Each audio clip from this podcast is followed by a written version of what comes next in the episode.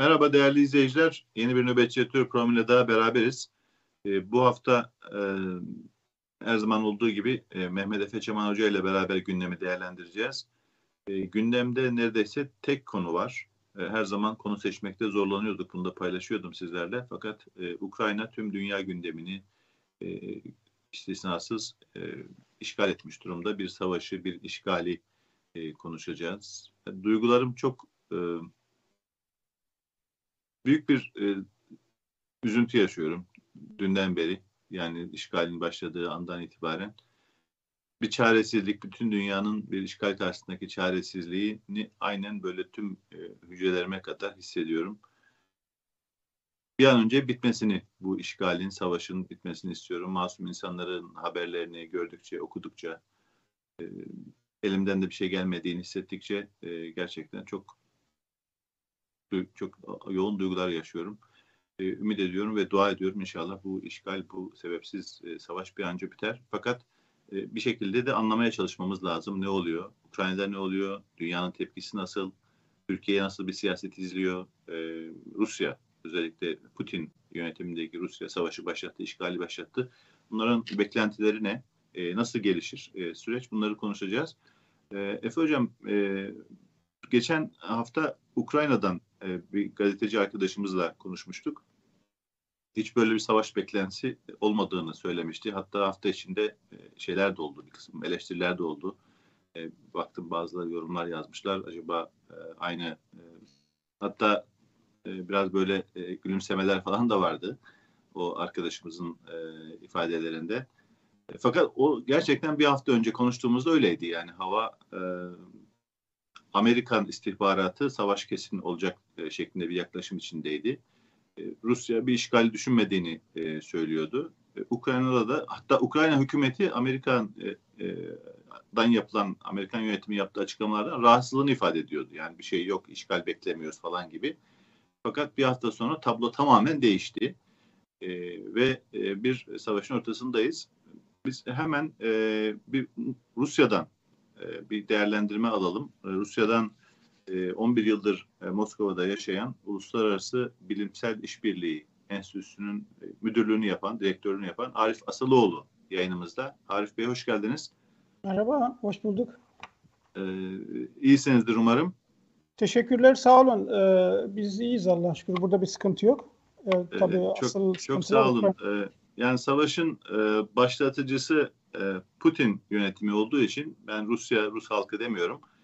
E, Putin yönetiminin vermiş olduğu, belki Putin'in tek başına vermiş olduğu bir karar gibi duruyor. E, ve bütün dünyada yani tabii ki destekleyenler var tek tük de olsa fakat dünya kamuoyu genelde bu savaşı haksız bir savaş olarak görüyor. Ee, büyük bir güç dengesizliği var. Yani e, Rusya bir süper güç. Elinde nükleer imkanları var. Birleşmiş Milletler Güvenlik Konseyi üyesi. Kocaman bir e, savaş mekanizmasına sahip. Ukrayna e, yeni e, bağımsızlığını kazanmış. E, yeni yeni ordusunu şekillendirmeye çalışan önemli bir ülke ama e, asla bir süper güçle karşılaştırılmayacak bir durumda. Moskova'dan bakınca bu savaşı Putin neden gerekli gördü? E, şimdi Sizde de size de sürpriz oldu mu yani mesela o bizim geçen hafta konuştuğumuz gazeteci arkadaş ben Rus medyasını da takip ediyorum. Rusya bir savaşa girecekse medyasından halkı hazırlar e, şeklinde yaklaşımı vardı. Böyle bir şey görmüyorum gibi değerlendirmede bulunmuştu. Yani bu savaşın e, geleceğini siz de e, öngörüyor muydunuz yoksa size de biraz sürpriz oldu mu yani bu derecede büyük bir işgal? Bu şekilde olması beklenilmiyordu. Tabii biz burada sürekli Rus uzmanlarla da e, ikili e, işbirliği halindeyiz. Sık sık onlarla da görüşüyoruz. E, onların da yaklaşımları yani bir savaş yok e, şeklindeydi. Mesela geçen hafta e, Cumhurbaşkanlığı aparatında başkan yardımcılığı yapmış e, bir tanıdık var. E, onunla konuştuk. Bizzat sordum kendisine. Hani Ukrayna'da böyle bir e, savaş pozisyonu olur mu diye. Yok yok dedi savaş e, kesinlikle çıkmaz.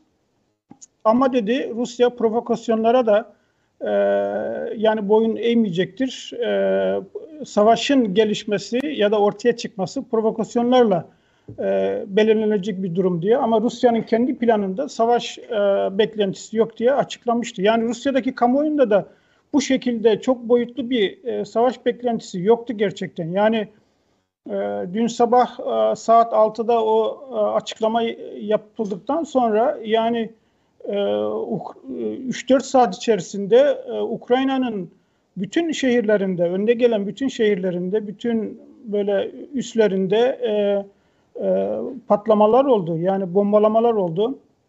Donanmalar vuruldu. Odessa bölgesindeki e, İliçyos'taki, Nikolaev'deki falan bütün donanma vuruldu. Yani sonrasında zaten onun açıklamasında yaptılar. Biz bunun bu maksat e, bu e, e, askeri üsleri vurmanın e, maksadı tamamen e, Ukrayna direnişini kırmak için dediler. Yani bu beklenen bir durum değildi. E, yani Rusya kamuoyu da e, kamuoyu içinde sürpriz oldu evet.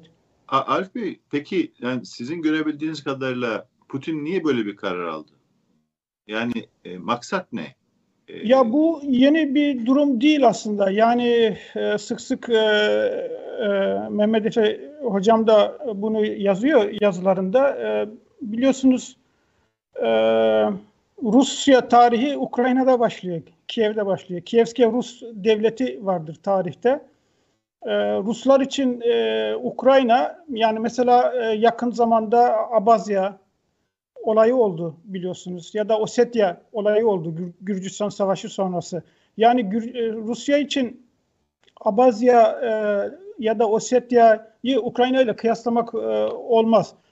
E, Rusların e, tarihi Ukrayna'da başlar. Kievske Rus Devleti ile başlar. İlk devlet olma e, hareketleri e, Ukrayna'da başlar. Hristiyanlık dinine Ukrayna'da geçerler. Hatta e, yani 3. Bizans e, yaklaşımı var biliyorsunuz. 3. Roma yaklaşımı var. Bu e, Kiev'den sonra olur. E, ilk e, şeyden e, İstanbul'dan e, Fener Rum Patrikhanesi heyeti Kiev'e geldikten sonra e, Ruslar kendi bilinçli e, kültürlerini başlatırlar ya da devletleşme e, aşamasına o tarihlerden sonra geçerler. Yani e, bu Vladimir ve Olga dönemlerinden sonra olan bir süreçtir. 11. 12. yüzyılda da yine Kiev devleti e, tabii hani beylik olarak bunu algılayabiliriz. O zaman Kinyaz'dı. Kiev e, Kinyazlığı şeklinde başlayan bir tarih var. Dolayısıyla bu e, Moğolların, Peçeneklerin falan baskısı, baskısı neticesinde Ruslar kuzeye doğru e, Novgorod şehrini oluşturduktan sonra Ruslar e, tarih sahnesine çıkmaya başlamışlardır. Yani e, Rusya'nın tarihi, Rusyalık e, bilinci Ukrayna ile başlar. Bunu kesinlikle bir e, atlamamak gerekiyor. 1950'den sonra da yani İkinci Dünya Savaşı'ndan sonra da e, biliyorsunuz e, yani e, Amerika yani e, savaşın hani sebebi olarak e, açıklamak istersek birinci bir geçmişten gelen e, tarihi etkiler e, dini etkiler, e, kültür birliği, din birliği, dil birliği, isimler aynı, yani mutfak kültürü aynı, her şey aynı olan bir e, topluluktan bahsediyoruz. Yani e, Rus, e, Ukrayna'nın e, ayrılması ve e, özellikle 1991'den sonra e, Rusya'nın karşısında bazı pozisyon takınması, Avrupa Birliği ile ilişkilerin artırması, NATO ile e, görüşmelere başlaması bu Rusya'yı kızdıran bir hadiseydi.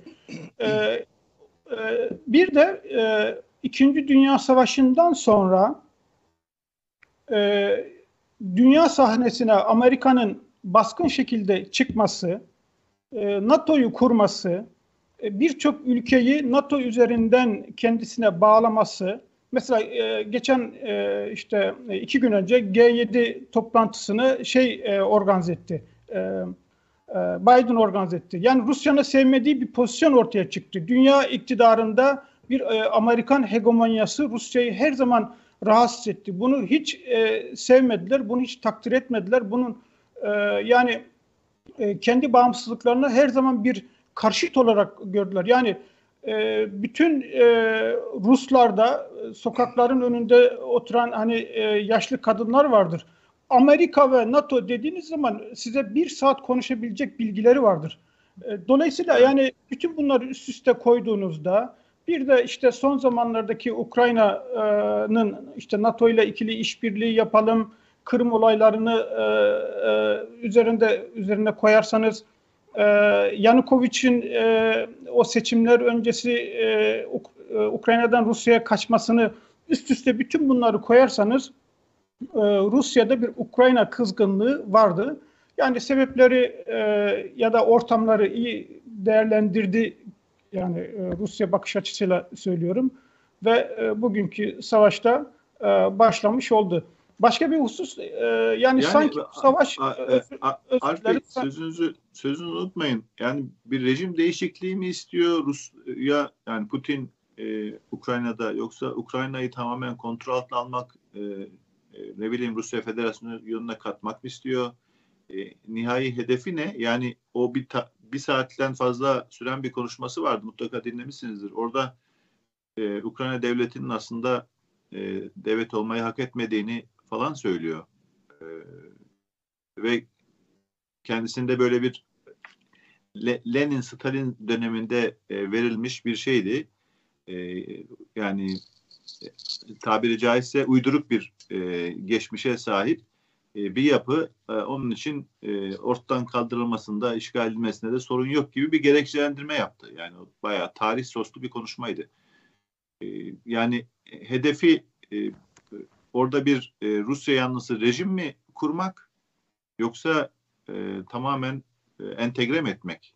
Madem bu kadar tarihinde bir parçası Rus tarihinin. Yani şöyle Rusya e, Kırım'da e, e, ne yaptıysa şu an Ukrayna'da onu yapmak istiyor elbette ki. Yani tamamen idaresini değiştirmek istiyor. Tamamen kendisine belki e, bağlamak istiyor. Yani tabii e, zaman gösterecek. E, şekil nasıl olacak bilmiyoruz. Donetsk, Lugansk e, e, cumhuriyetleri kuruldu önce. Kendi işlerinde referandum yaptılar. E, bu referandum sonra e, kendi e, bağımsızlıklarını ilan ettiler. Şimdi Rusya kabul etti. Rusya'dan e, destek istediler. Rusya ordusu resmi olarak bu daveti kabul etmiş oldu. Suriye'deki gibi işte. E, kabul etmiş oldu. E, ama e, giriş kapsamlı oldu. Yani e, Ukrayna'da e, tabii bu hareket ne kadar bölgeyi Rusya'ya katacaktır bunu şimdilik bilmiyoruz. Ama katılan bir şehir mi, üç şehir mi, dokuz şehir mi neyse Rusya e, Kırım'daki şekil şu an ne olduysa nasıl bir yönetim e, şekline büründüyse yeni şehirlerde de aynı şeklini e, e, yapmak isteyeceklerdir. Arif Bey belki bir iki son sorum, son sorularım sizi fazla tutmak istemiyorum. Başka programlarınız var biliyorum. Ee, Rusya'da, Moskova'da gösteriler oldu. Yani Evet. Putin Putin'in bu politikası, Ukrayna politikası Rus halkı tarafından yani görebildiğiniz kadarıyla kabullenilmiş durumda mı yoksa e, yani bunu yanlış bir siyaset olarak mı görüyorlar? Ya şöyle Rusya'da e, farklı farklı yapılar var. Hani e, 150 milyon nüfusun tamamı e, Putin taraftarı değil e, biliyorsunuz. E, tam her seçimde e, Putin'in oyları %50 üzerinde ama burada muhalif partiler var. E, farklı damarlar var. Mesela bir e, komünist e, taraftarı olan öze, özellikle e, belli bir yaşın üzerindeki e, kitle var. Bu e, hükümet karşıtı liberal bir yapı var. Mesela liberal bir damar var. E, bu liberal damarla e, 92'lerden 93'lerden sonra liberal damar e, 2002'ye kadar 2003'e kadar etkindi. Oligarkların e, mesela yöneldiği bir e, damar diyebiliriz. Yani şunu demek istiyorum. Rusya'da e, farklı kitleler var. E, özellikle genç nesil var. Bu tip şeyleri istemiyor. Yani Kırım Savaşı'nı da ya da e, Kırım'daki olayları da tenkit etti e, bazı kitleler e, sokaklara çıktılar ve dün bugün de e, sokaklara e, çıkan insanlar e, oldu. Mesela biraz önce e, e, girmeden önce e, sohbet o mailde devam ediyordu. Bazı e, e, ilim adamları falan gerçekten e, imza kamp- kampanyası başlattılar. Sanatçılar mesela Türkiye'de Tarkan örneğinde olduğu gibi burada da sanatçılar e, tepki gösterdiler. Yani Rus e, ama tabii bunu e, Kremlin ne kadar hani değerlendirir, bunlar sonuç verir mi? E, ayrı konular. Ama e, mesela ekonomik yaptırımları Rus halkı çok önemsiyor. Yani Ha, tam tam da onu soracaktım. Bütün e, Avrupa'da, Amerika'da yaptırımlar konuşuyor. Bir kısmı uygulanmaya başlandı, bir kısmı daha ağırlaştırılacak, uygulanacak diye konuşuyor. Bunların bir etkisi olur mu? Şu anda bir e, hissed, halk hissediyor mu bunların etkisini? Onu sordular. E, Putin'in kendisine de sordular. E, e, basın açıklamalarını yapan Piskov'a da sordular.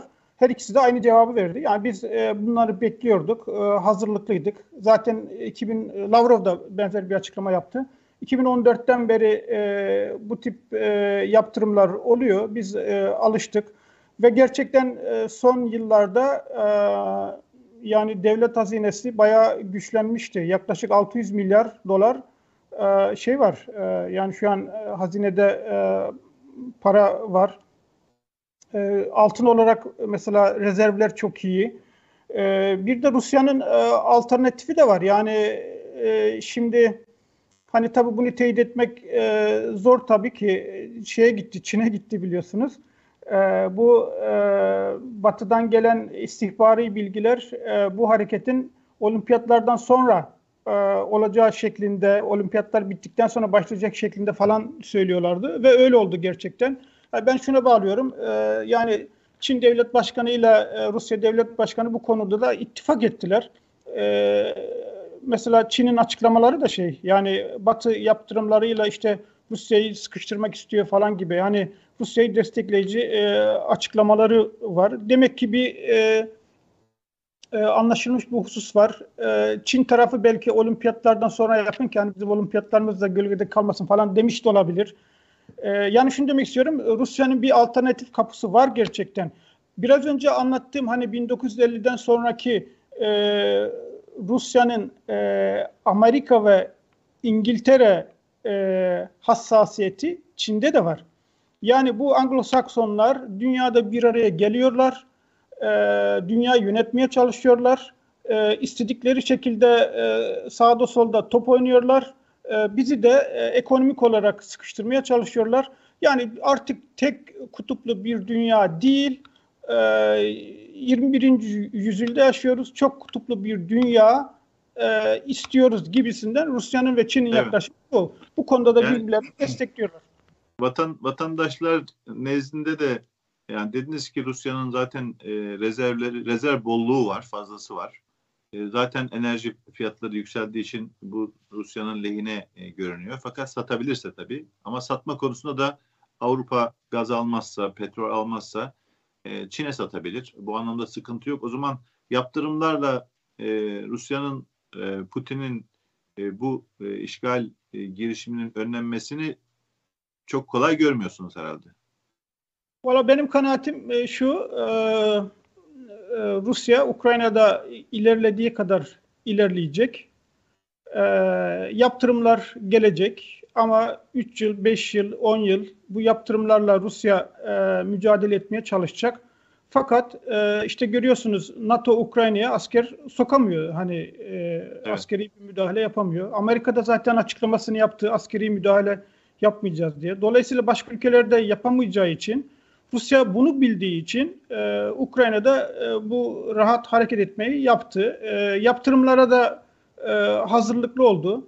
E, Almanya gibi, Fransa gibi bazı ülkeler var. Yani Amerika'nın ve İngiltere'nin yaklaşımını da zaten hani e, çok sevmiyorlar ya da istemiyorlar. Denge unsuru olmaya çalışıyorlar. Yani 3-5 yıl sonra yavaş yavaş Almanya, Fransa, belki İtalya, ee, Yunanistan'la mesela şeyin e, Rusya'nın e, yıldızları tutar. Ee, Yunanistan gibi bazı ülkeler üzerinden e, ikili işbirlikleri de yavaş yavaş başlayacaktır. Yani dünyada bir Rusya devleti var kocaman dünyanın işte 7'de 8'de birini oluşturan. Bunu kimse görmedikten gelmeyecek. Rusya bunun farkında. E, e, yeraltı kaynakları var e, dünya kadar. İşte Almanya'nın yüzde 40 e, ya da Avrupa Birliği'nin yüzde 40 enerji kaynağı Rusya'dansa haliyle Rusya'yı e, 8-10 yıl sonra yavaş yavaş tekrar kale almaya başlayacaklar ve bu hadisede benim kanaatim e, unutulacak, gidecek. Evet. Ee, Arif Bey çok teşekkür ediyorum. Yani Moskova'da olaya nasıl e, bakıldığı, Rus, Rus halkının, Rus yönetiminin nasıl baktığını e, görmemiz açısından faydalı oldu bu yaklaşımlarınız, analizleriniz. Çok teşekkür ediyorum. Teşekkürler. Ee, yine başka bir programda görüşmek üzere. Tamam. Ee, evet. E, e, Efe Hocam, e, Arif Bey'i dinlediniz. E, hemen bunun üzerine isterseniz sizin de değerlendirmenizi alalım. Katılıyor musunuz? Yani yaptırımların çok işe yaramayacağı konusunda. Yani e, yaptırımların işe yaramayacağı konusunda katılıyorum. Şu anki itibariyle yani şu anki durumuyla yaptırımların işe yaramayacağı konusunu e, Yani savaşı e, durdurmayacak. Durdurması Savaşın, zor anlamında. Yani yaptırımların dozunu arttırmak ancak savaşı belki etkileyebilir. Yani şu anki işte sadece bazı e, Rusların mal varlıklarının dondurulması falan gibi bir takım işte palyatif önlemlerin e, Rusya gibi güçlü bir devleti yıldırmayacağı kanaatindeyim. Ama tabii bu yıldır e, bu yaptırımların dozu arttırılabilir. Yani e, mesela SWIFT sisteminden Rusya dışlanabilir ya da Rus vatandaşlarına e, vize kapıları tamamen kapatılabilir NATO ülkelerine ve batılı ülkelere veya e, Rus vatandaşlarının veya Rus devletiyle bağlantılı olan kişi ve kurumların banka hesapları veya transaksiyonları e, küresel anlamda tamamen dondurulabilir veya engellenebilir. E, petrol ve doğalgaz alımı ve ihracatı konusunda bir takım yaptırımlar getirilebilir. Hatta belirli bölgelerde abluka oluşturulabilir. Yani yapılabilecek birçok farklı askeri önlemler dışında çok ciddi acı yaptırımlar var. Fakat görünen o ki şu anda Batı e, ve NATO bu yaptırımlar konusunda hemfikir değil. NATO içerisinde e, işte e, şöyle söyleyelim Hollanda gibi, Almanya gibi, İtalya gibi e, bazı ülkeler, Avusturya gibi bazı ülkeler e, bu yaptırımlara karşı çıkıyorlar. Yaptırımların dozunun daha hafif olmasını istiyorlar. İşte Arif Bey biraz önce değindi. Yani Avrupa Birliği'nin e, enerji ithalatı konusunda çok ciddi bir bağımlılık ilişkisi var Rusya ile. Tabii bu aslında karşılıklı bir bağımlılık. Yani Rusya da aynı şekilde bu e, petrol ve doğalgazı satma açısından batıya bağımlı durumda. Dolayısıyla, dolayısıyla bu karşılıklı bağımlılık ilişkisi nasıl etkilenecek ve nasıl bir şekil verilecek bu e, yani doğalgaz ve petrol ihracatına, ithalatına bunu zaman gösterecek. Ama tabii ben e, Arif Bey'e de birçok açıdan tabii katılmıyorum. Yani şöyle katılmıyorum. E, Rusya açısından e, yani Ukrayna'yı yutup e, birkaç sene içerisinde Arif Bey işte 5-10 sene içerisinde bu unutulur falan dedi. Yani buna tabii katılmak mümkün değil. Böyle bir şey yok. Bu çünkü e, Rusya'nın bu hamlesi e, 1991'den beri Soğuk Savaş'ın bitmediğini aslında kendi içinde yaşayan bir ülke olarak e, Soğuk Savaş'ın bitmediğini artık batılı müttefiklere de göstermiş oldu net bir hamleyle. Dolayısıyla e, bu aslında NATO'nun e, NATO'nun e, Doğu Avrupa ülkelerine doğru genişlemesinin aslında ne kadar haklı olduğunu da ortaya koyuyor. Yani bakın şu an mesela Polonya ya da e, işte e, Romanya gibi ülkeler NATO'ya dahil olmasaydı bugün e, veya aynı şekilde işte Baltık Cumhuriyetleri, Estonya, Litvanya, Letonya bugün NATO'ya dahil olmasaydı bugün aynı sıkıntıları, aynı endişeleri Ukraynalı liderlerin yaşadığı veya Ukrayna halkının yaşadığı problemleri bu ülkelerde de e, bu ülkelerde de bu problemlerin yaşandığını gö- gözlemliyor olacaktık. Dolayısıyla ben şunu söylemeliyim ben 1991'den beri e, Soğuk Savaş'ın tam olarak bitmediğini ve e, sürekli olarak bazı artçı depremlerle ortaya çıktığını hep savundum. E, özellikle Kırım'ın işgal ve ilhakından sonra bu çok ortaya çıktı. Gürcistan müdahalesi vardı ondan önce biliyorsunuz. Osetya'yı bahane ederek Gürcistan'ı evet. manipüle etti Rusya. E, bütün renkli devrimlere, bütün demokratik devrimlere hem Orta Asya'da hem de kendi e, Güney Kuşağı ülkelerinde e, engelledi bu devrimleri. Yani demokratikleşmeyi, liberal e, bir e, eko, liberal bir e, piyasa ekonomisi kurmayı ve e, liberal değerler üzerine inşa edilmiş bir demokrasi kurmayı, e, insan haklarını vesaire benimsememiş gözüküyor e, Rusya'daki karar alıcılar ve siyasi elitler. Dolayısıyla bu çok ciddi bir problem. E, benim kanımca önümüzdeki 10 yıllar e, bu Rusya'nın Ukrayna'ya müdahalesinin e, artçı depremleriyle e, önümüzde duracak ve NATO'nun da Batı'nın da bundan sonraki hamlelerini e, bu Ukrayna e, faciası e, çerçevesinde değerlendireceklerini düşünüyorum ben açıkçası. Evet yani e, dediğiniz gibi e, bu Polonya, e, işte Bulgaristan, Romanya e, bu ülkeler e, Avrupa e, NATO'ya özellikle girmek için çok e, isteklilerdi. E, bir bildikleri varmış. Yani ortaya çıktı. Yani Ukrayna'nın kabul edilmemesi de yani o da çok tartışıldı. Epey yıllardır tartışılıyor. Belki yani öyle bir e, karar e, vermiş olsaydı e, yani NATO açısından baktığımız zaman Batı İttifakı açısından bakmış olsaydık ol, olsak bugün yaşanmayacaktı belki. Yani orada da e, Batı'nın e, kararsızlığı mı yoksa Ukrayna'nın ikiye bölünmüşlüğü mü daha büyük etkiydi? Çünkü yani Ukrayna'da bir bütün olamadı. Sürekli bir e, nüfusunun bir kısmı Rusya'ya yakın duruyor, bir kısmı Batı'ya yakın duruyor. E, onun için işte e, farklı e, eğilimler olan yönetimler, iktidarlar başa geldi. Acaba oradaki temel problem yani Ukrayna'nın NATO'ya alınamamış olmasındaki temel sebep e, Avrupa'nın, Batı'nın kararsızlığı mı yoksa e, Ukrayna'nın bölünmüş bir e, siyasi yapıya sahip olması mı? Sizce hangisi daha etkili oldu? Bence bu iki neden e, ortak yani yüzde elli yüzde elli bu iki nedenin çok ciddi anlamda etkisi olduğu kanaatindeyim. Yani bir taraftan e, Ukrayna'nın e, yani kendi devlet yapısının ve demokratikleşme sürecinin istenilen kıvama, istenilen seviyeye gelmemiş olması çok ciddi bir etki yaptı tabii ki. Fakat bu ikisinin dışında bir de şöyle bir e, önemli bir nokta var.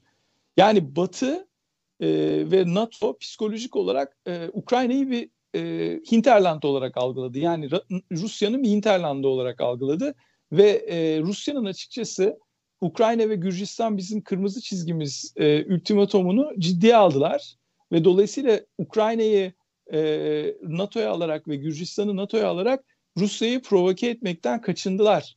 Yani bir üçüncü Dünya Savaşı'nı tetikleyebilecek veya NATO ile e, Rusya'yı askeri anlamda karşı karşıya getirebilecek bir çatışma potansiyelinden ürktüler. E, dolayısıyla Rusya da bunu çok iyi kokladı. Yani Rusya bu Batı'nın endişelerini çok iyi değerlendirdi. Fakat biraz daha 1990'lı yılların e, ilk böyle 5 yılına, ilk e, 7-8 yılına geri döndüğümüz zaman şunu görüyoruz. Şimdi Batı'nın e, Soğuk Savaş bittikten sonra Doğu Avrupa'yı demokratikleştirme ve piyasa ekonomisine adapte etme gibi çok önemli bir motivasyonu vardı. Bunu Avrupa Birliği ve NATO üzerinden yürüttüler ve başarılı bir şekilde e, eski Doğu Avrupa ülkelerini NATO'ya ve Avrupa Birliği'ne eklemlediler. Hatta bu arada işte üç eski Sovyet Cumhuriyeti olan biraz önce değindiğimiz Baltık Cumhuriyetlerini, Litvanya'yı, Letonya'yı, Estonya'yı da bu gruba dahil ettiler. Fakat bu grubun dışında e, dışında bıraktıkları bazı ülkeler oldu işte. Bunlar Ukrayna, e, Be- Beyaz Rusya, e, Moldova ve işte Gürcistan, Kafkas ülkeleri. Şimdi aslında ben burada e, birazcık Batı'yı eleştirmek gerektiği kanaatindeyim. Şöyle ki e, Sovyetler Birliği yıkıldıktan sonra Batı'nın hiçbir zaman e, bu bahsettiğimiz e, Rus hinterlandını demokratikleştirme gibi bir önceliği olmadı. Nedense sadece Avrupa'nın e, orta ve doğu kısmındaki ülkelere yoğunlaştılar ama e, işte po, biraz önce bahsettiğim gibi Ukrayna gibi, Moldova gibi, e, işte Gürcistan gibi, Ermenistan gibi falan ülkeleri boş verdiler. Ukrayna'da dahil olmak üzere. Dolayısıyla aynı şekilde Rusya üzerinde de bu taktiği izlemediler.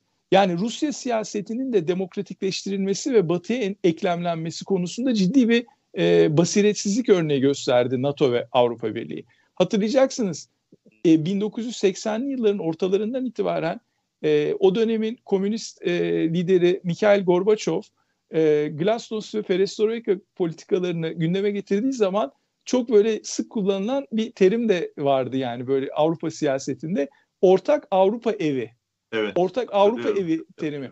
Şimdi bu ortak e, ortak Avrupa evinin içinde e, eski Sovyetler Birliği'nin bütün topraklarını aslında dahil ediyordu e, Gorbaçov ve Batılılar da bunu böyle algılıyorlardı. Fakat Sovyetler Birliği çöktükten sonra Batı bir rehavet e, havasına kapıldı. Sanki artık tamam bunlar bir daha e, yere düştüler kalkamayacaklar. Rusya Federasyonu da zaten kendi içindeki e, birlik problemleriyle uğraşıyordu. Yani Çeçenistan problemi, ekonomik sorunlar vesaire bunlar da boğuşuyordu e, yolsuzluklar falan. Yani dolayısıyla Batı'nın e, Rusya, Ukrayna gibi, Moldova gibi, Beyaz Rusya gibi ülkeler üzerinde bir stratejisi olmadı. Dolayısıyla bugün şimdi bunun acılarını çekiyoruz. Birincisi Rusya'da bakıyorsunuz hukuk devleti, insan hakları, liberal demokrasi gibi değerler hiç yerleşmedi. Yani Rusya halkı bunları benimsemedi. Neden? Çünkü Batı buraya kaynak ayırmadı. Ukrayna'da kısmen benimsendi fakat Ukrayna konusunda da biraz önce bahsettiğim o stratejik çekingenlik söz konusu oldu Batı tarafından. Yani Ukrayna'yı sanki Rusya'nın güdümüne e, terk ettiler. Sen burada Rusya'nın e, yörüngesinde kal, e, yarı demokratik, yarı işte Rusya güdümünde bir ülke olarak varlığını devam ettir. Fakat Rusya buradaki zafiyeti iyi gördü ve özellikle Ukrayna'nın doğusundaki yoğun Rus nüfusunu e, bir pivot olarak kullanarak bu bölge üzerinden Ukrayna'yı bölme ve Ukrayna siyasetindeki demokratikleşme çabalarını da sabote etme girişimlerinde bulundu sıklıkla. Yani bunu her seferinde Ukrayna'da gördük. Aslında Ukrayna ile biraz Türkiye'nin kaderleri de birbirine benziyor. Her iki ülke de tam anlamıyla benimsenmedi. Tabii Türkiye biraz daha avantajlıydı. Yani Türkiye en azından bir tam üyelik perspektifi verdiler ama Türkiye'nin de müzakerelerinde hiçbir zaman bir tarih koymadılar. Yani siz şu tarihte üye olacak olacaksınız demediler. Deselerdi Türkiye'deki demokratikleşme daha farklı seyretmiş de olabilirdi. Yani bugün bu yaşadığımız problemler belki e, olmayabilirdi. Ukrayna konusunda da Avrupa Birliği hiçbir zaman tam üyelik perspektifi sunmadı. Halbuki Avrupa'nın sınırlarını e, Türkiye'yi de dahil ederek o Kafkas Cumhuriyetleri ile beraber Ukrayna'yı da dahil ederek e, çizmiş olsalardı ve taktiği buna göre izlemiş olsalardı NATO'nun genişlemesini ve Avrupa'nın genişlemesini de böyle bir çerçevede biraz daha fazla risk alarak yapmış olsalardı bugün Rusya çok daha e, edilgen bir pozisyonda olacaktı. Ve Rusya üzerinde de sirayet etme şansları olacaktı. Yani Rusya'yı da dediğim gibi evet. dönüştürebilme şansları olacaktı. Maalesef bu trenleri kaçırdı e, Batı dünyası yani. Evet. E, Efe Hocam e, yani bir hafta içinde e, bir hafta önceki programımıza göre gerçekten çok büyük bir değişiklik oldu alanda. E, yani o günkü programı hatırlıyorum. E, bütün e, Amerika yönetimi, istihbaratı savaş e, yani kapıda diyordu. E, Rus askerlerini boşuna e, sınırlara yığmadı, Ukrayna sınırına yığmıyorlar e, diyorlardı. Hatta e, Biden yönetimi çok farklı bir e, strateji izledi. E, istihbarat bilgilerini açıkça paylaşmak kararı aldılar. Yani bu sayede gelişmeleri an be an öğrendik. Onlar normalde şöyle oluyordu eski e, uygulamada. Devlet e, yönetimi onları alıyordu. Yani Biden yönetimi bu durumda. E, onlardan istediği şekilde politikalar belirliyordu. Fakat içeriğini e, kamuoyuyla paylaşmıyorlardı. Fakat e, paylaştılar. Fakat tuhaf olan şey şu, yani Ukrayna şu andaki yönetim itibariyle Batı'nın müttefiki, Amerika'nın müttefiki fakat e, şeyi bile yani kendi müttefiklerini bile tam ikna edememişler bu istihbaratların doğruluğu konusunda, savaş tehlikesinin ciddiliği konusunda. Hatırlarsınız e, Zelenski yani Ukrayna Cumhurbaşkanı Batı'dan gelen, Amerika'dan gelen bu açıklamaları olayı sanki böyle e, biraz tahrik etmekle, e, büyütmekle, abartmakla falan e, suçluyordu. Belki burada şey vardı yani Ukrayna'da bir panik olmasın, ekonomi e, zarar görmesin gibi iyi yaklaşımlar olabilir ama bir taraftan da yani gelen savaş karşısında e, yeterli tedbirleri, hazırlıkları yapamama gibi bir risk olabilir. Bu e, yani çok e, uzun zaman geçmedi işgalin başladığı andan itibaren. Şeyi nasıl görüyorsunuz yani Ukrayna'nın verdiği tepkiyi? Yani benim gördüğüm kadarıyla bir Afganistan'daki e, o Taliban karşısında yine Amerikan desteklediği e, Afgan Afganistan hükümetinin bir anda çöküşü gibi bir çöküş olmadı şu an itibariyle. Ama önümüzdeki evet. saatlerde, önümüzdeki günlerde ne olur bilemiyoruz. Bir direniş e, söz konusu. E, ve Zelenski e, hemen ülkeyi terk edip gitmedi. Netice itibariyle 2019'da başa gelmiş siyasi kariyeri falan olmayan e, bir insan. Yani devlet adamlığı tecrübesi anlamında söylüyorum. Evet. E, geçmişi bir stand-upçı, bir komedyen. E, çok büyük bir destek alarak e, seçilmiş bir insan. E, ayrıca konuşuruz ama yani o e, Amerika'nın e, kendi müttefiki olan ve yakından desteklediği, askeri destek verdiği, silah desteği verdiği Ukrayna yönetimini bile doğru düz ikna edememiş olması şu anda yaşadıklarımızda biraz e, yani hazırlamış olmadı mı? Ve niye e, böyle bir ilişki zayıflığı var sizce? Ya bu çok iyi bir soru ve aynı zamanda yani yanıtlaması da çok zor. Ama şöyle söylemek lazım. Yani bunu biraz e, nükleer denge politikalarını ve e, yani şu an Amerika ile Rusya arasındaki ilişkileri ve NATO ile Rusya arasındaki ilişkileri dikkate alarak cevaplamak lazım. Yani Ukrayna'yı e, Ukrayna'ya destek olmak destek olmayı istemek çok anlaşılır bir şey Batılıların perspektifinden. Yani e, Ukrayna'nın demokratikleştirilmesi ve Ukrayna'nın e, e, insan haklarına saygılı, Batı ile ilişkileri çok iyi olan bir ülke haline gelmesi çok anlaşılır bir şey. Bunu bekliyor Batı ama bunun gereğini yerine getirmek çok zor. Yani Batı açısından da bu kararı vermek, herhangi bir Batılı lider Yani Biden, Biden gibi bir lider açısından da bu kararı vermek çok zor. Çünkü bu kararın arka planında Rusya'ya kafa tutmak olması lazım. Yani Rusya Ukrayna'nın NATO'ya alınmasını veya e, Avrupa Birliği'ne girmesini hiçbir zaman onaylamayacaktır. Dolayısıyla Rusya'ya rağmen bunu yapmak lazım. Rusya'ya rağmen bunu yapmak gerekli olduğu noktada da Batı bu iradeyi gösteremedi. Dolayısıyla tabii ki yani e, bugün e, Ukrayna yönetimi Batı'ya entegre olmak istiyor. Yani şu anki durumuyla Ukrayna halkının da çok büyük bir çoğunluğu e, sadece Ukraynalı kökenliler değil yani Rus kökenlilerin de çok önemli bir çoğunluğu Ukrayna'nın Batı standartlarında, Batı normlarında bir ülke olmasını istiyor. Neden? Çünkü bunun bir takım avantajları var. Yani bireysel özgürlükler, işte refah seviyesi, istikrar, e, işte bu askeri politikalardan uzak, daha müreffeh, daha barışçıl bir ortamda yaşamak falan bunları insanlar bekliyorlar, ümit ediyorlar. Fakat diğer taraftan Rusya'nın da korkunç bir hinterlandı yani arka planda önemli bir medya gücü, ekonomik gücü, e, enerji politikaları üzerinden gücü var ve e, işte az önce e, Rusya'daki uzman arkadaşımızın da belirttiği gibi aralarında ortak bir tarihsel arka planda var. Yani Sovyetler Birliği ve ondan önce Rus Çarlığı döneminde Ukrayna ve Rus halklarının bir ortak e, kendi tarihleri var. Yani her ne kadar ikisi ayrı etnisiteler de olsa. Yani bütün bunları alt alta koyduğumuz zaman Ukrayna'da oyun sanki Rusya ile e, NATO arasında ortada bir yerlerde. Ve dolayısıyla şu an tabii ki bu koşullarda Ukrayna'ya kayıtsız şartsız destek vermek mümkün değil. Yani Biden'ın yerinde kim olsa e, evet ben e, size destek olacağım, e, sizi NATO'ya alıyorum ya da hava sahanızı işte Suriye'de biliyorsunuz Suriye'nin kuzeyinde nasıl Amerika dedi ki filanca e, noktadan itibaren hava sahasını ben denetliyorum ve buraya giriş çıkışları da e, ben kontrol edeceğim. Şimdi böyle bir noktada mesela şöyle diyemiyor. Yani Kiev'in batısındaki bütün Ukrayna'nın hava sahasını ben garanti altına aldım. Böyle bir iddia ortaya çıktığı anda e, Rus uçaklarını düşürmeyi göze almanız lazım. Rus uçak, uçaklarını eğer düşürecek olursanız NATO olarak bunu yapacak olursanız ve Rusya ile de savaşı göze almanız lazım. Ya bir dünya şekilde, savaşı yani. Bir, bu bir dünya, dünya savaşı. Yani bunun bedelini ödeyecek e, politik bir e, yani kararlılık olması mümkün değil. Neden? Çünkü yani seçmek durumunda kaldıkları opsiyon seçemeyecekleri bir opsiyon. Yani o opsiyonu seçtiğiniz anda kendi ülkenize de e, bunun çok ağır bir askeri maliyeti olabileceğini kabul etmeniz lazım. Yani Kiev bir Berlin değil. Anlatabiliyor muyum? Yani bugün mesela Rusya Avrupa'ya doğru ilerlese tahmin ediyorum hani nükleer silah karar nükleer nükleer silahları kullanma kararının verilme noktası Berlin olur. Yani Almanya'nın artık Batı'nın e, işgal altına uğraması. Yani benim tahminim Rusya yani böyle bir şey tabii bir facia senaryo da e, Polonya'yı da işgal etse bugün, e, Romanya'yı da işgal etse buna konvansiyonel cevap verir NATO. Yani NATO ile savaş konvansiyonel düzeyde olur. E, dolayısıyla nükleer silahlar işin içine girmez. Şunu demek istiyorum.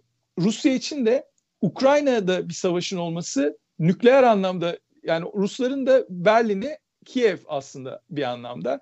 Dolayısıyla Ruslar da Berlin e, nasıl Amerika işte Berlin'e kadar girerse Ruslar biz nükleer silahları devreye sokarız gibi bir caydırıcılık politikası izliyor. Aynı şekilde Ruslar da Kiev ve Ukrayna'ya böyle bakıyorlar. Yani şöyle düşünün. E, tabii ki ben o iddialara katılmıyorum. Hani NATO genişliyor. NATO genişlediği için de Rusya'yı tehdit ediyor. Bu iddiaya katılmıyorum. Ama Rusların perspektifinden baktığınız zaman onların bir e, yani günlük politikayı okuma narratifleri, bir diskurları var. Bu diskura göre değerlendirmek lazım. O diskuru değiştiremedi zaten Batı. Yani en büyük problem o diskuru kıramadılar yani. Yani e, soğuk savaş sonunda e, iki şeyden birini yapmaları lazımdı. Batı'nın e, ben de eksiklerini çok görüyorum yani hatalarını çok görüyorum. Ya e, Rusya'nın da içinde yer alabileceği, belki Çin'in de içinde yer alabileceği daha e, demokratik değerlerin e, paylaşıldığı, en azından insan hakları değerlerinin paylaşıldığı bir dünya vizyonuna samimi olarak e, sarılabilirlerdi. Bir, birinci seçenek. Çok iyi olurdu. Hatta Clinton'ın, e, Bill Clinton'ı bahset, kastediyorum. E, böyle bir vizyonu vardı. E, yani netice itibariyle Amerika'nın ve Batı'nın süper güçlük pozisyonu, tek başına hakim olma pozisyonu ila nihayet sürdürülemeyecek. Çin, Rusya, başka güçler yükselecek ve bunu bundan rahatsız olacaklar. Onun için biz en iyisi bu güçlerin belki ortak değerleri paylaşma konusunda birbirine yaklaşmasına dönük bir e, siyaset, bir dünya vizyonu e, sahip olmamız gerekir diyordu. Fakat bu devam ettirilemedi. Yani ne bu devam ettirilebildi ne de yani böyle yükselen insan haklarını hiçe sayan, hukuku hiçe sayan devletlere veya, liderlere karşı etkili bir tavır sergilenebildi. Hatta işte geçenlerde e, eski, önceki programlarda da konuştuk. Atlantik dergisi e, bir kapak yaptı. Yani bu popülist diktatörler Batı'ya karşı daha başarılı oluyorlar. Outsmarting the West diye. E, işte orada Erdoğan da var. Yani e, onların yükselişi karşısında da ne yapacaklarını bilemediler. Yani hadi diyelim ki Putin nükleer güce sahip. Erdoğan'ı dizginleme konusunda da bir başarı ortaya koyamadılar. Yani Amerika'nın, NATO'nun, e, Avrupa Konseyi'nin, Avrupa Birliği'nin işte aday ülkelerinden biri. Onun için yani benim görebildiğim ne bir bütün dünyayı kucaklayan bir e, insan hakları, hukuk, evrensel değerler temelinde Birleşmiş Milletler'in mesela yeniden yapılandırması. Niye Soğuk Savaş'taki ucubenin yani değil mi? İkinci Dünya Savaşı'nın ortaya çıkardığı bir ucube Birleşmiş Milletler. Şu andaki dünyaya karşılık gelmiyor. İşte geçen gün e, toplantısı oldu Ukrayna başvurusu üzerine. E, orada Güvenlik Konseyi'nin beş tane daim üyesi var. E, ve tuhaf bir şekilde o günkü başkanlık sırası da Rusya'ya gelmiş. Rusya elçisi şeyi yönetti. Oturma yönetti. Evet. Yani işgalci ülke e, evet. şeyi yönetiyor. Dünya güvenliğini ve barışını sağlama konusunda. Yani bu ucube yapıların e, konuşulması daha e, yani küreselleşmeye daha uygun bir hale getirilmesi konusunda bir çaba olmadığı gibi e, böyle işte Çin'in e, deki böyle liderlerin ya da Erdoğan'ın ve de işte Venezuela'daki liderlerin e, çıkışı karşısında, yükseli karşısında da işte mesela onlara kırmızı halı siyasetine devam ettiler yani.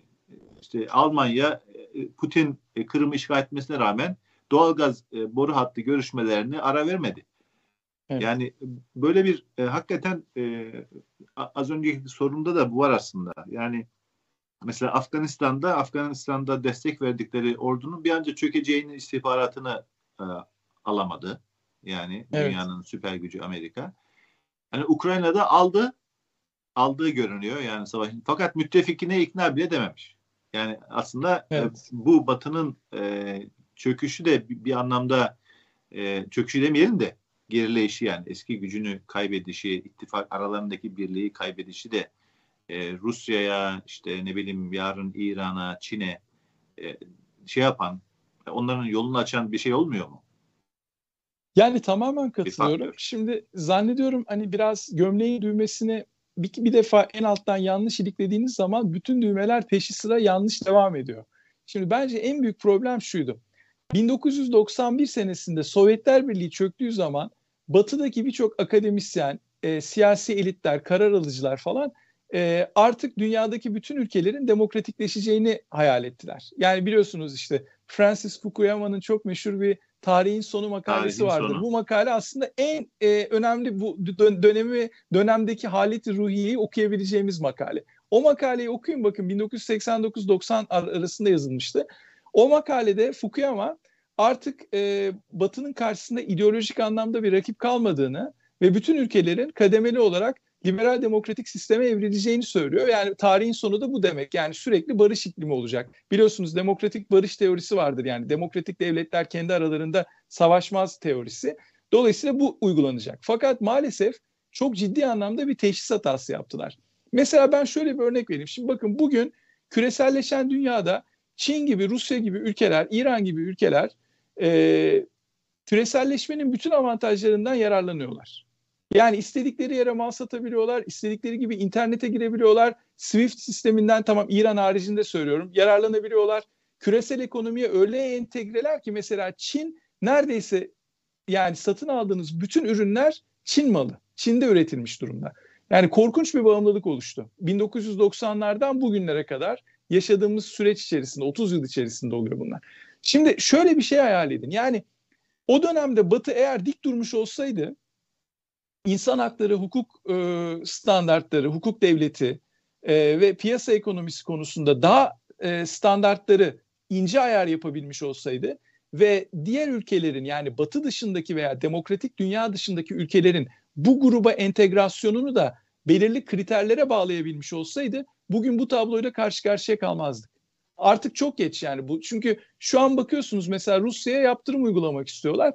E, Rusya'ya yaptırım uyguluyorsunuz ama Rusya'ya o kadar dipten bağlısınız ki. Şimdi mesela Rusya'da Rusya ile doğalgaz ve petrol ticaretini kesmeleri mümkün değil. Çünkü kestikleri anda bunun enflasyonist baskı olarak ve e, başka türlü ekonomik dezavantajlar olarak Avrupa'daki ülkelere geri dönüşü var. O yüzden de işte Almanya gibi, Hollanda gibi, İtalya gibi, Avusturya gibi ülkeler korkuyorlar böyle bir e, noktada. Şimdi şunu söylemek gerekiyor. Aslında daha çok geç diyoruz ama o kadar da geç değil. Kademeli olarak bu ülkeleri uluslararası sistemden izole etmek lazım. Yani adını koyalım. Soğuk savaş devam ediyor. Yani Batı bunu Batı bir deve kuşu gibi kafasını kuma gömüp soğuk savaş yok hepimiz kardeşiz gelin beraber çalışalım bir arada hareket edelim dese bile diğer ülkelerin değerleri Batılılarla aynı değerler olmadığı için tamam ama kime göre daha iyi hareket edeceğiz diyecekler. Yani Putin bunu söylüyor mesela. Avrasyacılar diyorlar ki sizin liberal e, değerleriniz, sizin e, işte hukuk devletiniz veya insan hakları normlarınız bize göre evrensel değil. Bizim kendi normlarımız var ve bu sizin normlarınızla bizim normlarımız birbiriyle uyum halinde değil. Bunu açıkça söylüyoruzlar. Bugün işte işgalin arka planında da bu var zaten. Tabii, Çin'le de Çin, aynı Çin durum var. Çin de söylüyor. Çin de, Çin de bunu söylüyor. E Çin'i de şimdi mesela bakın çok basit bir örnek. E, 2019 senesinde koronavirüsü Çin'de çıktı. Yani bunun bu virüsün Wuhan'daki e, bir enstitüde e, sentetik olarak üretilmiş olduğu yönünde çok ciddi bulgular var. Hatta en son Dünya Sağlık Teşkilatı ikinci bir araştırma yapmak istediğini söyledi. Çin yine buna engel oluyor. Niye engel oluyorlar mesela? Şimdi Çin'e karşı bir tepki gösterilemedi. Neden tepki gösterilemedi? Çünkü korkunç bir bağımlılık ilişkisi var Çin'le Batı arasında. Yani dediğim gibi işte bütün yani Çin e, pazarından evet. mahrum olmayı göze almadıkça e, o tepkiyi gösteremiyorsun. İşte Amerika'daki NBA'de e, Enes Kanter'in durumunda gördük bunu. Aynen. Yani Amerika'daki aynen. Amerika'da basketbol oynayan herkes ve NBA ligini yönetenler vesaire o takımlar, o takımların yöneticileri hepsi biliyorlar. Yani Çin'deki Çin'in nasıl demokrasiden, insan haklarından uzak olduğunu. Fakat e, Enes Kanter e, çıkabildi. Çünkü Enes Kanter bir şey yaptı. Yani bir cesaretle, bir fedakarlık ortaya koydu. Dedi ki evet. ben NBA'de her yıl 10-20 milyon 30 milyon dolarlık kontratlarımı gerekirse e, unuturum ama insan hakları konusunda diyeceğim şeyleri söylerim yani gerçekleri konuşmaktan çekinmem. Bunu söyleyen e, 100 tane NBA yıldızı olamaz mı yani? Takımların hepsi hepsi benzer şekilde e, konuşup Çin'i geri adım attıracağına Çin'de e, oyunları göstermişin Çin Enes Kanter'in oynadığı takımların oyunlarını yasak getiriyor. Çin ya da Çinli haber ajansları veya televizyonları. Bu sefer yani siz kendi değerlerinizi savunmak yerine e, Çin'in e, dikte ettiği tarzda hareket ediyorsunuz ve bunu demokratik dünyada yapıyorsunuz yani demokrasi evet. e, yani kendi değerlerinizi savunma konusunda cesaretiniz yoksa başkası size dikte eder. Yani herhalde bunu sö- söylüyorsunuz size. Aynen yani, öyle. Yani ben de e, şunu söylüyorum. Sadece Batı olarak demeyelim. Bütün demokratik dünya e, şu, şöyle bir takım değerler var ya bir değerler manzumesi var. Bu değerler manzumesi öyle çok da karmaşık bir şey değil. Yani nedir? İşte demokratik, e, adil ve özgür seçimler e, ve piyasa ekonomisi, artı insan hakları, insan hakları, e, hukuk devleti, e, işte e, güçler ayrılığı bir takım temel prensipler ama bunların uygulaması yani sadece anayasada böyle kağıt üzerinde olması değil bunların uygulamasını e, e, kastediyoruz. Yani bu değerler konusunda hassasiyet göstermek ve bu değerlerin evrensel değerler olduğunu başka ülkelerle olan ilişkilerinde de vurgulamak, empoze etmek e, Batı'nın Avrupa merkezciliği veya arrogant bir tavrı değil. Böyle algılanmamalı. Fakat ba- Batı'da maalesef özellikle liberal çevreler yani Amerika bazında bakacaksak e, Cumhuriyetçiler biraz daha bu konuda girişken ama mesela demokratlara baktığınız zaman çok bence soft e, hareket ediyorlar ve ya işte biz onları anlamalıyız modundalar sürekli olarak. Anlaşılacak bir nokta yok. Yani bakın iki değer var. Şimdi mesela bir örnek vereyim. Kadın hakları konusunda konuşuyorsanız yani ya şimdi kadın hakları sadece Amerika'da, Avrupa'da olsun, diğer ülkelerde ama kültürel nedenlerle veya başka sebeplerle farklı uygulamalar olabilir diye bakarsanız siz kendi değerlerinizden taviz vermiş olursunuz. Kendi değerlerinize evet. eğer güveniyorsanız mesela eşitlik, kardeşlik işte Fransız devriminden gelen veya liberal değerler işte e, Magna Carta'dan itibaren evrilmiş olan demokratik değerler. Eğer bunların evrensel insanların bütün insanların hak ettiği standartları oluşturduğunu eğer e, öne sürüyorsanız bunun arkasında duracaksınız. Mesela Ukrayna'da böyle bir talep var. Yani şimdi mesela bizim şeyi anlamıyorum. Türkiye'deki biraz belki o konuya da gireceğiz ama Hamit Bey ön yani girmeden bir vurgulayayım dedim şeyi.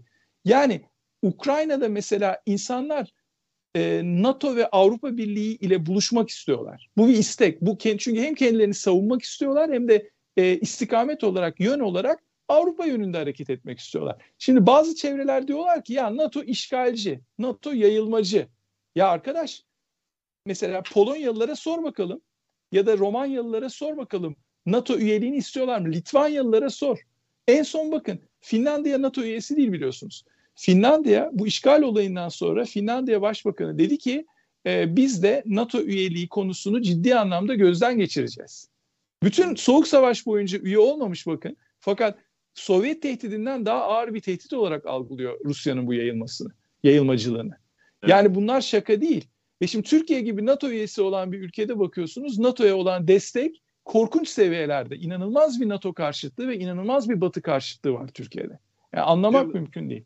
Diğer Türkiye dahil e, bazı ülkelerin e, bu krizdeki tavırlarını konuşalım. Fakat ona geçmeden önce e, Ukrayna'daki beklentilerimiz nasıl? Yani e, biraz söyledim Afganistan ordusunun bir anda e, silahları bırakması, e, işte oradaki Gani vardı biliyorsunuz e, Afganistan hükümetinin, Batı'nın desteklediği hükümetin e, lideri bir anda buharlaştı. Zelenski evet. bunu yapmadı. İşte e, şimdi fotoğraflarını paylaşmışlar. Kahraman diye anıyorlar. Şeyler giymiş. E, askeri e, elbiseler giymiş ve e, sonuna kadar savaşacağını söylüyor. Fakat bir taraftan da e, Ukrayna hükümeti e, barış e, yapmaya hatta NATO'ya karşı sürekli tarafsız olma, taahhüdünde bulunma e, gibi e, o barış şeyini de bırakmıyor ama evet. yani e, nasıl gelişir olaylar? Yani biz bu konuşmaları yaparken şu anda Kiev'de yani Ukrayna'nın başkentinde çok yakın yerlerinde ya da bizzat başkentinin sokaklarında çatışmalar var. Ben görüyorum e, çok böyle e, kahramanlar da ortaya çıkıyor. Hatta bir tanesini isterseniz analım. E, Şakun Vitali diye bir mühendis e, Hanişesk e, köprüsü e, tankların geçişinde kullanıldığı için Rus e, askeri araçlarının bunu uçurma konusunda bir karar veriliyor ve gönüllü oluyor bu iş için. E, uzaktan yapılması herhalde mümkün olamayınca ya da başarılamayınca e, şehit oluyor. Yani e, evet. ülkesi için e, hayatını e, feda etmiş bir e, kahramandan bahsediyoruz ve az önce düşen haberlerden birisinde 80 yaşında bir e, bir amcanın, bir dedenin diyelim evet. e, orduya katılmak için silah e, istediği, başvurduğu e, haberi vardı. Birçok böyle milletvekillerinin silah aldıkları e, haberleri var. Hatta Zelenski batıda da savaş tecrübesi olan insanlar e, gelip katılabilirler diyor. Yaş sınırı yok diyor. Yani bir böyle e, bir direniş e, havası var, e, çağrısı evet. var. Bu ne kadar sürdürülebilir? Bence bu biraz sürse e, Putin'in işleri, hesapları e, karışabilir. Çünkü Rusya'da da yani gösteriler oldu bu savaşın e, asla meşru bir savaş olmadığını e, halktan söyleyenler var. Bilim adamlarının çok net bir açıklaması var. Rus 300'den e, fazla bilim adamı bir açıklama yapıyor. Diyor ki bu savaşın hiçbir haklı tarafı yok. Yani e, bir kişinin e, fantazilerinden ibaret bizi dünyadan koparacak. Çok hakikaten çok net ve sert ifadeler e, de bulunuyor. İşte bazı Nobel Bilim Ödülleri almış e, insanlar açıklamalar yapıyorlar. Yani onun için o direniş sanki e, hesapları değiştirebilir gibi ama sürdürülebilir mi bu? Siz nasıl görüyorsunuz? E, yani evet. iki günlük, üç günlük bu tabloyu. Şimdi Hamit Bey şöyle görmek lazım. Ben Batı'nın e, kamu diplomasisi konusunda çok yetersiz kaldığını görüyorum açık söylemek gerekirse. Çünkü mesela Soğuk Savaş döneminde çok ciddi propaganda araçlarını, kamu diplomasisi araçlarını Batı çok efektif bir şekilde kullandı Sovyetler Birliği'ne karşı. Bir örnek vereyim. Mesela Radio Free Europe e, işte Münih merkezli e, sürekli olarak Doğu bloku ülkelerine kendi dillerinde yani onlarca farklı dilde e, yayın yaparak onların haber alma yani farklı haberleri al, alabilme e, durumlarını destekledi. Şimdi bugün internet çağında bu çok daha mümkün. Fakat ben baktığım zaman bunun çok efektif olarak kullanılmadığını görüyorum. Özellikle Rusya konusunda. Şimdi mesela Rusya'nın şöyle bir dezavantajı var aslında. Baktığınız zaman Rusya böyle dışarıdan çok monolitik, çok güçlü bir ülke gibi algılanıyor ama ben Rusya'ya iki defa gittim ve Rusya'yı çok iyi biliyorum. Eşimden dolayı da ve işte post-Sovyet bölgelerde daha önceden bulunduğum için. Bir de bunu çalıştığım için. Yani şimdi Rusya'da birbirinden farklı yüzlerce etnik grup var. Ve birbirinden farklı bu etnik gruplar hiçbir zaman da böyle Rusların e, bu kadar şövenist politikaları altında da çok mutlu değiller. Yani işte Tatarlar var, Başkurtlar var, e, Çeçenler var, Dağıstanlılar var, onlarca farklı grup, Tuvalılar var. Yani bütün bu gruplara baktığınız zaman bunların her biri e, demokrasi ve öz yönetimi hak ediyorlar. Fakat Putin yönetimi altında hepsi merkeziyetçi, çok üni, yani sözde federal gibi gözüküyor ama çok ko- koyu üniter, merkeziyetçi bir yönetim tarafından yönetiliyor ve baskı altındalar. Rusya'daki insanlar demokrasi hak ediyorlar, insan haklarını ve özgürlükleri hak ediyorlar. Bu noktada Batı'nın kaynak ayırması lazım. Ben bir akademisyen olarak e, esefle karşıladığım bir şeyi paylaşayım sizinle. Soğuk Savaş bittikten sonra Slavistik bölümlerine veya Sovyetoloji bölümlerine veya işte Rus dili edebiyatı bölümlerine ayrılan fonlar neredeyse sıfırlandı dünyada biliyor musunuz? Özellikle Amerika'da ve işte Kanada'da, Batı'da sıfır. Yani bugün mesela bizim üniversite Memorial'da e, bir Rus e, Rus eğitimi veren Rus dili ve edebiyatı bölümümüz var. Bu Rus dili ve edebiyatı bölümü 1980'lerde 90'larda en fazla profesör barındıran bölümlerden bir tanesiymiş. Şimdi şu andaki şu andaki durumu öyle bir noktada ki modern e, diller diye bir e, bölüm kurdular. Almancayı, Rusçayı, işte İtalyancayı, İspanyolcayı, aklınıza gelen işte Japoncayı hepsini bu bölüme eklemlediler. Ne niye? Çünkü her bölüme bir ya da iki tane profesör ayırıyor. E böyle olur mu? E şimdi öğrencilerin de hiçbir tanesi ilgili değil tabii. Çünkü neden? E, buna yönelik bir altyapı çalışması yok. Ben mesela bu üniversiteye geldiğimden beri dedim ki siyaset bilimi öğrencilerine hep şeyi tavsiye ettim. Gidin e, Rusça öğrenin çünkü Rusça çok önemli. Bakın göreceksiniz dedim bu soğuk savaş e, şu an soğuk savaş devam ediyor ama bu patlayacak bir noktada ve çok ciddi bir iş sahası açılacak Rusya ile alakalı ve post Sovyet bölgelerle alakalı. Bana dudak büküyordu bir sürü buradaki evet. e, meslektaşım. Şu anda hepsi anlıyorlar benim haklı olduğumu. Ha ben illa haklıyım demek için söylemiyorum bunu. Şunu demek istiyorum. Batı'nın bu tutumu çok standart. Sırf buradaki üniversiteyle alakalı değil. Yani Harvard'a da gitseniz bugün aynı noktada e, bu şeyler yani bu bölge araştırmaları konusu geriledi. Buna önem vermek lazım tekrar. Yani bir tür yani. şey oldu. E, az önce de konuştuk ya. Yani biz e, Soğuk Savaş'ın galibi olarak çıktık. E, rakibimiz komünist ideolojiyi mağlup ettik. E, olay bitmiştir diye defter kapatılmış oldu. İşte bunu e, mühürleyen kitabı da şey yazdı. E, Fukuyama yazdı. Tarihin evet. sonu diye. Fakat bu haftaki Time dergisinin kapağını görmüşsünüzdür. E, tarihin dönüşü diyor. evet. yani bu şekilde e, işleri ciddiye almayınca e, tarih karşınıza dönebiliyor. E, evet. Hocam ilginç şeyler e, var. Bu arada mesela aslında ilginç değil, sürpriz değil de Perinçek destek vermiş e, ilginç bir açıklamayla. Evet. E, Rusya'nın işgali e, barış şeyidir falan gibi tuhaf bir açıklamaydı. Belki evet. görebilirsek paylaşırız. E, Türkiye'deki böyle e, sol mu ne olduğunu tam bilemediğimiz çevreler e, NATO'yu suçluyorlar. Yani e, bu olaydan dolayı bir işgal var. Rus bilim adamları ve Rus halkı bile şeyi suçlarken yani bu bir e, hiçbir meşruiyeti olmayan e, provoke edilmemiş yani Ukrayna bir şey yapmış da karşında bir şey yapılıyor değil. E, olmasına rağmen böyle bir e, tavır var. Bunun sebebini e, merak ediyorum ama hükümetin e, ilginç bir e, tavrı var. İşte Çavuşoğlu'nu görmüşsünüzdür e, biliyorsunuz Montreux Anlaşması e, gereği eğer e, savaş e, hali varsa ve Türkiye o savaşın tarafı değilse savaş gemilerine kapatabiliyor e, boğazları. E, fakat e, Çavuşoğlu demiş ki bir savaş hali var mı yok mu uzmanlarımız çalışıyorlar. Tüm bunlarla ilgili de bir değerlendirmeniz nedir? Yani Türkiye tavır almakta zorlanıyor mu? Rusya ile stratejik ittifaklık ilişkisi geliştirmeye çalışıyorlardı güya işte S-400'leri almışlardı, NATO'ya meydan okuyorlardı falan. Şimdi e, stratejik müttefikleri komşu yanı başlarındaki ülkeyi e, gündüz gözünde işgal etti. Yani tüm dünyanın gözlerine baka baka. E, bütün bu hesapların e, temelsizliğini anlayacaklar mı yoksa e, bu bocalama devam edecek mi? Ya bana göre şimdi çok çok güzel bir soru. Hükümet açısından da buna yaklaşmak lazım e, ve e, muhalefet açısından da yaklaşmak lazım.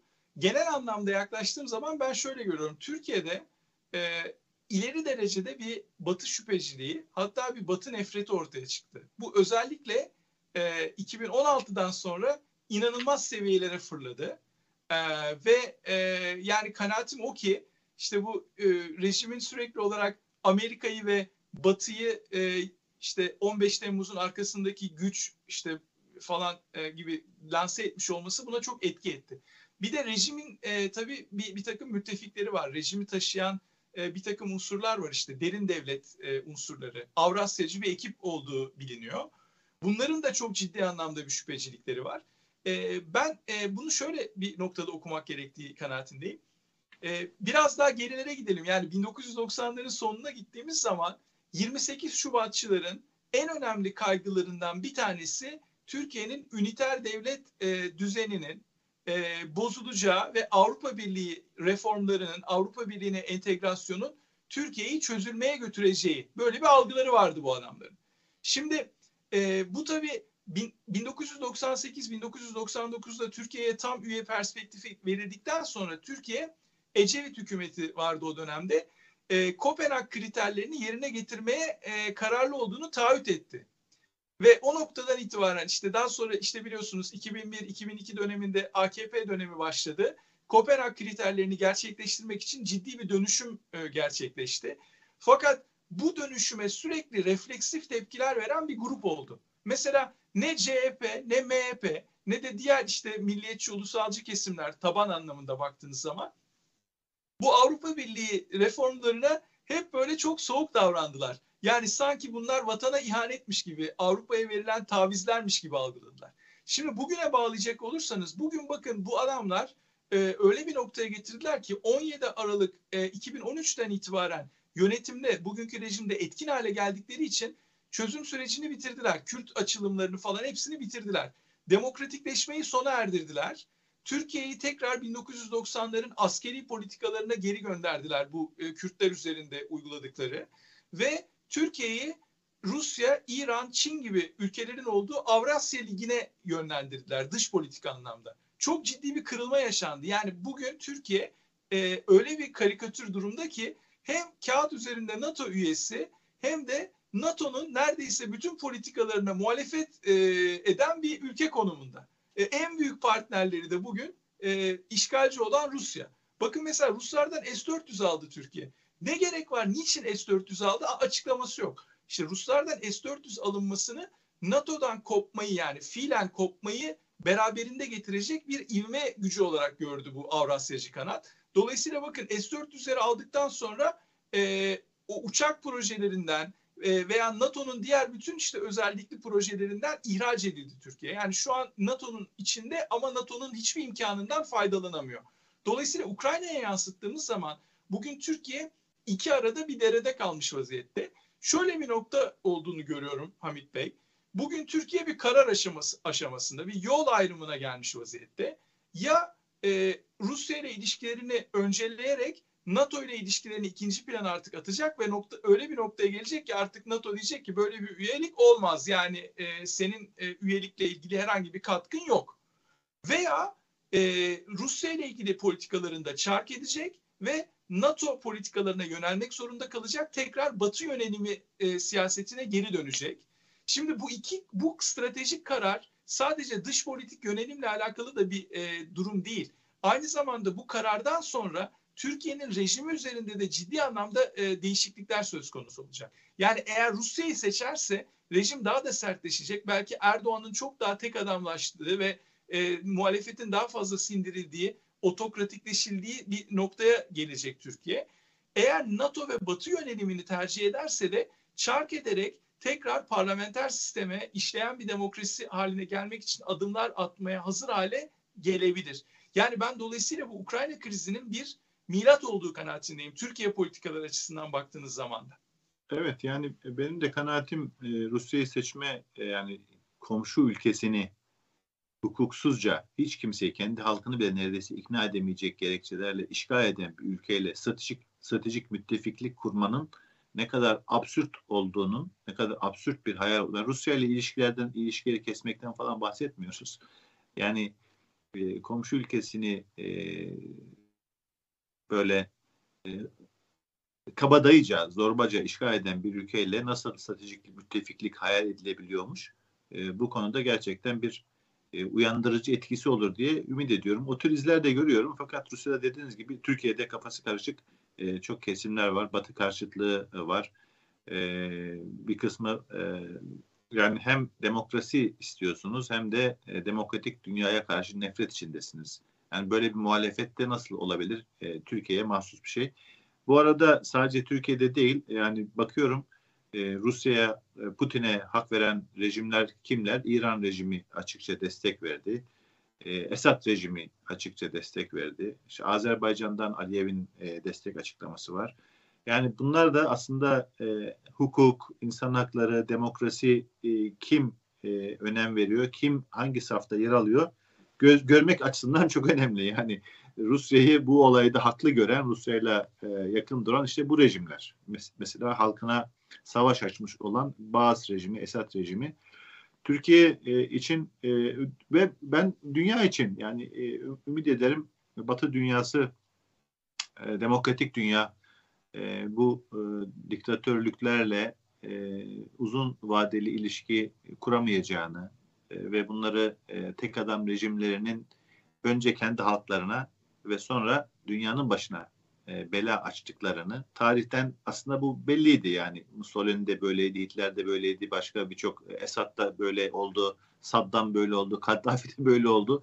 Her birisi yani e, bu tek adamları e, önce kendi halklarının başına sonra e, dünyanın başına e, sıkıntı oluyorlar, bela alıyorlar. Dünya savaşını başlatmak gibi e, bir şeyler bile yapabilirler. Yani kendi koltuklarını korumak için ümit ederim e, Batı kendi değerlerini, demokratik dünya daha doğrusu kendi değerlerini savunmakta o, o diktatörler kadar cesur e, olur.